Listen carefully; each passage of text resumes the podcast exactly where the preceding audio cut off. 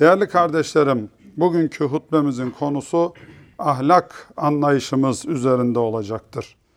İnsanın doğuştan getirdiği ya da sonradan kazandığı tutum ve davranışların tümüne ahlak denmektedir. İyi ve güzel olan huy ve niteliklere sahip olmak, ahlaklı olmak anlamına gelir ahlak.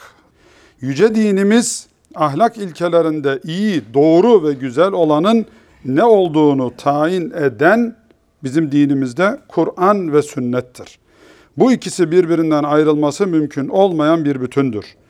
Kur'an-ı Kerim'de mevcut olan ahlaki umdeler insanlığa en güzel olarak, en güzel örnek olarak gönderilen Resulullah sallallahu aleyhi ve sellemin hayatında bil fiil örnekleriyle görülmektedir. Sahih sünnet Kur'an-ı Azimuşşan'ın ilke ve değerlerinin hayata tatbik edilmesidir aslında.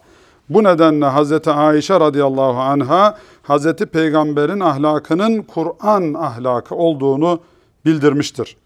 Dolayısıyla biz Müslümanların ahlak anlayışını belirleyen alemlerin Rabbi olan Allah Celle Celaluhu ve onun elçisi olan Hazreti Peygamber'dir. Bizler ben güzel ahlakı tamamlamak için gönderildim diyen Hazreti Muhammed Mustafa sallallahu aleyhi ve sellemin ümmetiyiz. Rabbimiz Kur'an-ı Azimüşşan'da ve şüphesiz sen büyük bir ahlak üzeresin. Ve inneke la ala hulukin azim diye buyurmuştur. İslam'ın geleceğini temsil edecek olan yavrularımıza peygamberimizin ahlakını rol model olarak benimsetmeliyiz.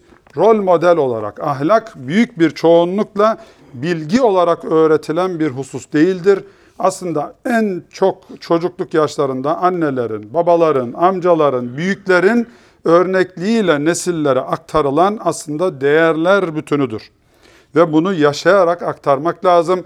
Yaptığımız yanlışlarda çocuklarımızın bizi taklit edeceklerini unutmayalım. Değerli kardeşlerim, Kur'an-ı Azimüşşan'da Rabbimiz Azze ve Celle okumuş olduğumuz e, hutbemizin başındaki ayeti kerimede onlar bollukta ve darlıkta Allah yolunda harcayanlar. Öfkesini yenebilen bu çok önemli. İnsanları affederler. Affetmek çok önemli bir ahlak. Allah iyilik edenleri sever buyuruyor Rabbimiz.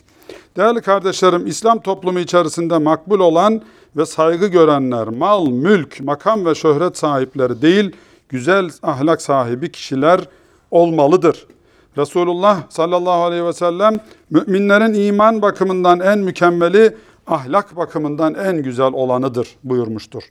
İslam ahlakını yaşayanlar el üstünde tutulmaya başlandığı zaman bunun toplumdaki olumlu karşılığı da şüphesiz görülecektir.